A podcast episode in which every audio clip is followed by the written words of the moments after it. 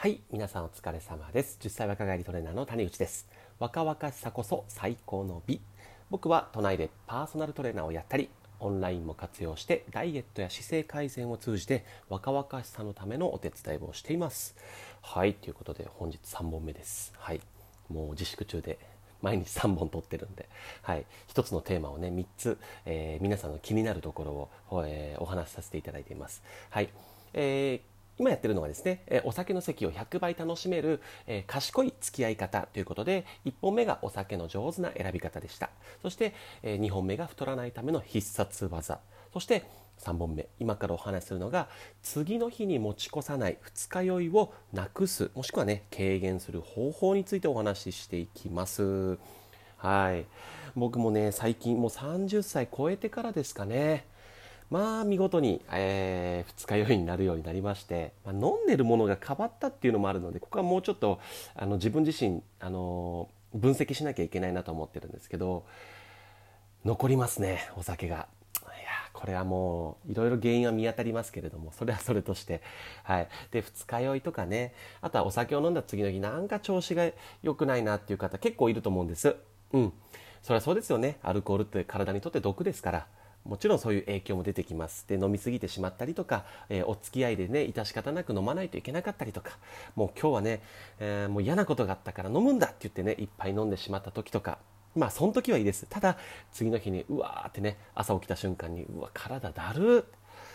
ー、もう最悪みたいななりたくないじゃないですか。はい、そうならないための方法をお話ししていきたいと思います。はい。ではですね、まず結論をお伝えしておきます。それはお酒の時にですね、糖質ブドウ糖ですを摂るようにしてくださいということです。え、太るでしょと思いますよね。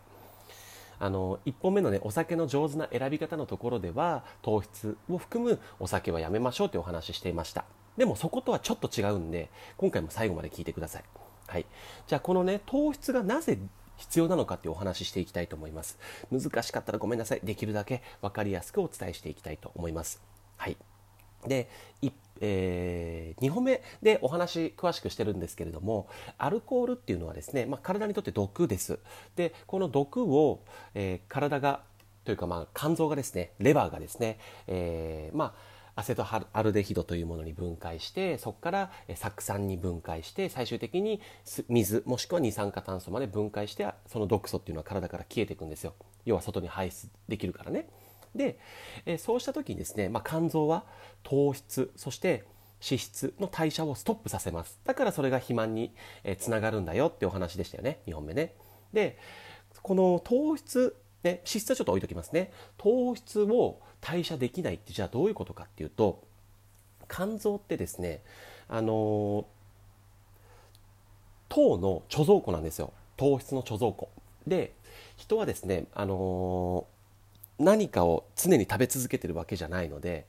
その食べてない間っていうのはですね、どっかからかですね、エネルギーを補充しなきゃいけないんです。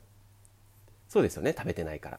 だから、まあ、さっき食べたものも使いつつ、え体の中では、えー、栄養が不足してくると脂肪を分解したり、もしくは肝臓や筋肉の中の糖を分解して、それを使って生命を維持しています。ですが、アルコールを摂った時はそれもストップしてしまいます。すなわち肝臓からエネルギーが、そのね、糖のエネルギーがですね、放出されなくなるんですよ。糖放出って言うんですけど、それがストップしてしまいます。ということはですよ、糖質を取らずにアルコールだけを飲んでいた場合、体の中では糖質不足になります。で、特に糖質が必要とされるのが脳なんですよ。皆さん、脳です。脳では糖っていうのはね、あのー、使います。特にこのブドウ糖っていうのをしっかり使うんですけれども、だから、えー、糖がなくなってしまった結果ですね、えー、脳に栄養が行き渡らなくなって神経障害を起こして、結果的に次の日の頭痛につながるということです。これがまあ二日酔いということです。はい、とかね、二日酔いとか、なんか次の日、飲みの次の日なんかぼーっとするとか、なんか立ちくらみするっていうのは、この糖質不足であることが往々としてあります。だから食べないでお酒を飲むっていうのも体にとってはね、害なんですよ。他の栄養が不足しちゃうからね。だからまあ本当にね、食べるものも選びながら、このラジオでやってる内容、をちょっとこう知識をね得ながらね、うまく選択しながらお酒の席であのうまく摂取していただければいいかなと思うんですけれども、だから糖質の放出が止まっているので脳が結果的にエネルギー不足になって神経障害を起こして二日酔いになってしまうというお話なんですね。はい、だからあの糖がね不足するから皆さん締め食べたくなるんですよ。ラーメンとか食べたくなりません？特にあのご飯炭水化物系絶対食べたくなると思うんですよ。お酒飲んだ後って、あれって体の中で糖が不足するからなんですね。え体ってよくできてますよね。はい、じゃあねダイエット中にそんなことしてやっぱ太っちゃうじゃないですか。どれぐらいの量かっていうところはお話ししておきましょう。おにぎりいっこぐらいにしましょ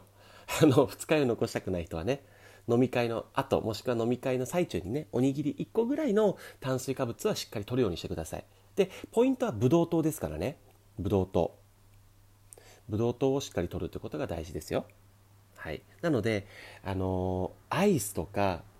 そのカクテルで割るジュースに含まれるあの果糖は違います。お砂糖ですよ。いわゆるお砂糖や、えー、果糖、果物に含まれる果糖っていうものは、えー、脳のエネルギーではありませんので、それはあんまり効果がないです。大事なのはブドウ糖です。糖質の中でもブドウ糖で、そのブドウ糖はご飯とかパンとか麺に含まれるものになります。主にね、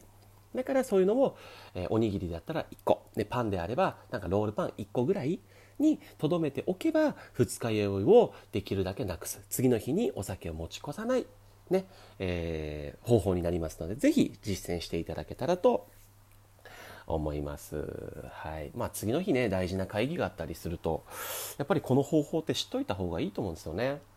でにかいめでねお話ししたあのアルコールをできるだけ外に排出するっていうものも一緒に合わせてやってあげるとね本当になくなりますよ。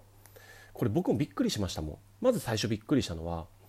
あできるだけじゃあお水飲もうと思って飲み会中にね基本水なんて飲まなかったんですけどいっぱいにはい飲むようになったんですよ、ジョッキで。で飲みが終わった後に飲んで、飲みの最中も飲んでっていっぱいぐらいずつ飲んでたら次の日本当に絶好調で、えこんなに効果あんのかなと思って、でそれから、まあ、あの次の日がねゆっくりの日はいいんですけど、次の日がちょっと早いっていう時はえ糖質もちょっと取るようになりました。はい、アルコールを取った後にお酒飲んだ後に、まあ、おにぎりいっこ程度あのコンビニで買ってで歩いて帰るんですよ。僕の場合は筋肉でも消費したいんでアルコールをね。完璧でしょこのラジオで話してるこのさんぼん立てのねお酒の席をひゃくばい楽しめる付き合い方をもう総まとめになってきますけど、もう筋肉でも消費しながらねあの歩きながらおにぎりを食べて、ちょっと行儀は悪いですけど買い食いみたいで、はい、するとねもうないんですよ。本当にない。だからめちゃくちゃおすすめです。はい、もうぜひぜひこの方法を実践してやっていただけたらなと思います。はい、いかがだったでしょうか。さんぼん立て、もうお酒好きにはねめちゃくちゃいい情報だったと思います。自分で言うのもなんですけどね、でもね お, お酒もやっぱり、まあ、あのストレス発散には重要だし、あとはそのビジネスマンであればやっぱりお酒の席で商談した方がやっぱり決まりやすいことってあるじゃないですか。ね、信頼関係作る上でもお酒の席で絶対大事ですよね。うん、これは自分のためにもそうだし、相手もね意外とそういう人多いですからね。お酒の席だったら意外とこう、こうざっくばらんにお話ししてくれるみたいなね。だからビジネスパーソンはまあこの席っていうのはね、あのーなかなか断れないこともあると思うので、今回のようなことを使いつつ、もしくはですね相手にお話ししてそうやってお伝えしてあげると、あのまた信頼構築するための方法になりますのでねあのいいと思いますよ。ぜひぜひやってください。はい、じゃあここからは余談タイムしていきますか。なな何話そうかな。なんかいいのあるかな。ああのまあ、これはまあそんなに必要かなと思うんですけど、なんでしょうね、あのアセトアルデヒドっていうお話したじゃないですか。まあ人があのお酒飲めない人が赤くなったりするのってアセトアルデヒドなんですよ。要はもう毒です。本当に毒物。アルコールがアルコールってまあエタノールなんですけど、エタノールが理科の実験でやったでしょ。エタノールね、火で燃えるやつ。エタノールが、えー、その分解酵素で、えー、アセトアルデヒドに分解されて、でそのアセトアルデヒドから次酢酸に細胞の中で分解されるんですけれども、この酢酸まで分解されちゃえば二日酔いとかも起きないんですよ。顔赤くなったりしないんですけど、日本人ってどうやらアセトアルデヒドから酢酸に分解するのが苦手らしいです、はい、なのであの二日酔いになりやすかったり顔が赤くなったりするらしいんですよ。だからいわゆるお酒が弱いあの国民って言われるんですよ、はい、アセトアルデヒドまでは分解早いらしいんですけどね、そこから分解するのが苦手なんで、アセトアルデヒドからね分解できる方法であったり、さっき言ったあさっきというかにほんめでお話しした筋肉量を増やすとかね、運動量を増やすってところであの対処してくれればいいかなと思うんですけど、でこのアセトアルデヒドが結果的に、まあえー、二日酔いの原因にもなるし、顔を赤くしたりするっていう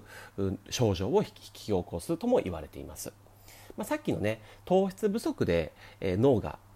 神経障害を起こして二日酔いになるっていうお話もしたけど、このアセトアルデヒドっていうのもですね、やっぱり体内を巡りに巡りますので、各所で悪さをします各所で悪さをします脳であればやっぱり、えー、酔いっていうところにもなってきますし、次の日まで残れば二日酔いだし、ねまあ、顔が赤くなったりとかね、そういうのもありますしね。ねはい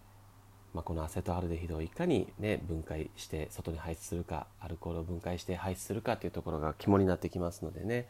えー、皆さんこのさんぼんね聞いてしっかり聞いていただいて、ご自身のためにもね、えー、旦那さんや奥さんのためにも、そして、えーねまあ、そういう取引先とかそういう人間関係のためにもね、えー、実践して、そしてお話しして、みんなでオールウィンで、えー、健康そして綺麗を、えー、進めていっていけたらいいかなと思います。今日はねまるまるじゅうにふん話しちゃいました、はい、このラジオじゅうにふんまでなんでもうじゅうびょうで終わります、はい、では次回も楽しみにしていてください、えー、最後まで聞いていただき本当にありがとうございました。バイバイ。